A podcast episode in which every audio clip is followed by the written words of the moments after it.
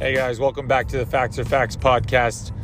Today we're breaking down the Memphis Grizzlies, and in my opinion, the Grizzlies are probably the most fun team to watch.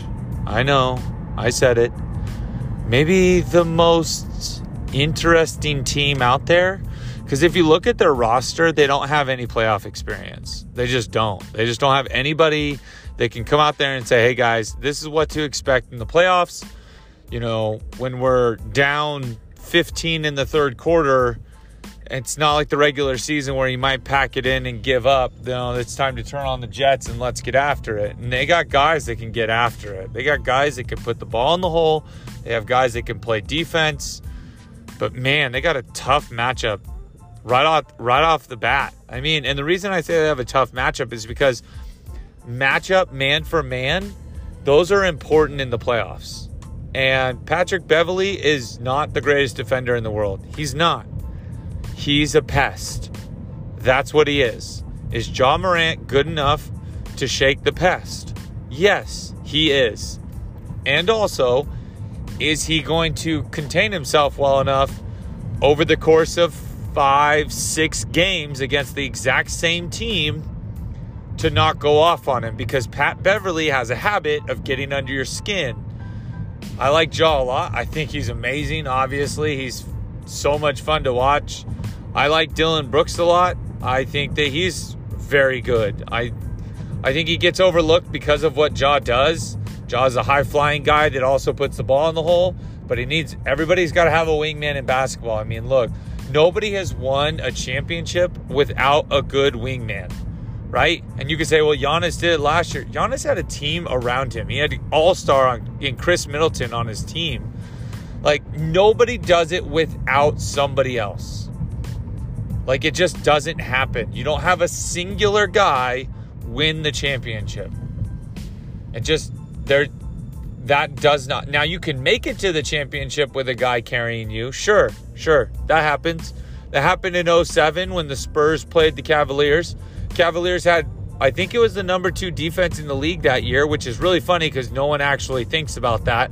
They had the number two defense in the league that year. And then they got to the championship game and they played three All Stars and they got smacked 4 nothing right out of the air, just like it was nothing, which honestly was pretty funny because that just tells you about the East that year and how good the Spurs were that year. Because the Spurs didn't exactly moonwalk through the West. And when they got to the what the best uh, had the what the East had to offer, they just basically smacked them all series long, and there was nothing LeBron really could do about it. Uh, and so it just goes to show that even if you have the best defense, if you have one guy carrying you offensively, just doesn't work out. You need somebody that they can rely on. And that's why you've seen LeBron switch teams like 50 times. That's why you've seen Kevin Durant go to multiple different teams. Like you just you know that you need somebody, and like Kevin Durant realized Russell Westbrook's not the guy that's ever going to win a championship as long as he's a starter on a basketball team. He's just not. As a six man, he can help you, but as a starter, he's never going to win a championship.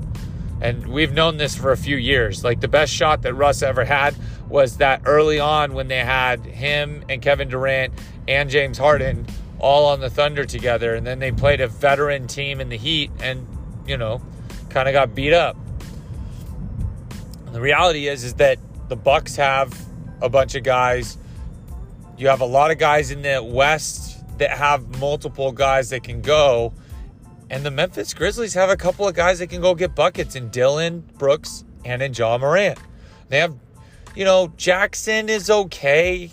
Like he's more of just a, a, a running mate. He he's not really a guy that's going to get you a bucket in the half court set, and and that's why I think his contribution this playoff run, if they make a run at all, is going to be defensively and not offensively.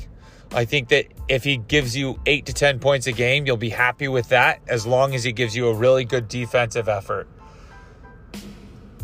But really, you know, past those top two guys, I mean, look, Jonas Valanciunas is fine. Like he's a fine piece. You know, you have you have guys that can kind of get buckets. I just feel like the roster is kind of thin. You know, That's my problem with Memphis. Like, who are you going to rely on? Kyle Anderson, Grayson Allen? Like, those are the guys in the half court set you're going to rely on to get you a bucket when you really need it at some point. Because at some point, Dillon Brooks and Ja Morant are going to have to go and get a breather. You know, and maybe at the same time. And the reality is, is like, who's going to step up for you offensively and really carry the load? They just don't have a lot of guys that can go and do that. They have guys that can run a system. Yeah, that's fine. The reality is, in my opinion, the Memphis Grizzlies will get out of the first round and make a playoff if, right? Finish the sentence. They'll make a playoff run if their bench doesn't blow leads or doesn't fall further behind than their starters are at the moment. That's it, right? When the bench is in, you got majority of your guys kind of subbing in. And I understand the playoffs, you don't go from you don't go nine or ten deep. I get that. Not every team. Some teams do, I suppose, but they'll make a deep playoff run if the bench can just sustain where they are and not fall further behind. Or sustain a lead. You know, if it's a 10 point lead and it drops to six while the subs are in, that's fine. But the reality is, in my opinion, I don't think the Memphis bench necessarily needs to be able to push a lead out versus another bench because I don't think their bench is that great. I think their starters are pretty good. I think their roster, you know, you have a pretty good balance, right, on their roster. A couple of guys that can shoot, and Ja Morant and Dillon Brooks. Obviously, a couple of guys that are explosive. You have some. You have a center that's been there before, and Jonas Valanciunas. You have Jaren Jackson that is good defensively, maybe gets you a few buckets. He's averaging averaging something like 13 points a game this season, which isn't bad. But again, the playoffs, you're going to see everybody's averages kind of change, right? The best of the best, their averages are going to go up slightly, and everybody else's are going to kind of fall down. Why is that? Because, well, you need buckets. And to get buckets, you're going to kind of rely more heavily on your guys to go get buckets. Not everybody can be like a Golden State team, which when they were making their runs, they had like Shaun Livingston, who was, or, or Andre Iguodala come off the bench and, you know, pour in a few buckets for them. Like, you're going to rely more on your heavily scoring guys, which again, Klay Thompson and Steph Curry, and when they had Kevin Durant, those were the guys getting 70% of their points. It wasn't like Shaun Livingston or Andre Iguodala was scoring 20 points a game or Draymond Green was scoring 20 points a game.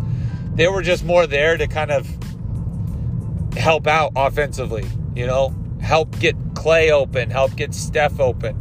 And that's kind of what Memphis needs. They need guys that are going to help get Ja Morant open, help get Dillon Brooks open. If they can do that, then they're going to be fine. I I see Memphis getting by the first the first series if right if their bench can maintain for them, and also if Ja Morant doesn't punch Patrick Beverley at some point.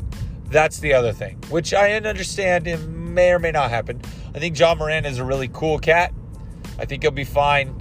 You guys let me know what you think of the Memphis Grizzlies. Are they going to actually be able to get by the Timberwolves? Like, that's a big question mark. And if they do get by the Timberwolves, could they make it past a three seed? I don't know, maybe. But uh, you guys let me know, and I will catch you guys in the next one.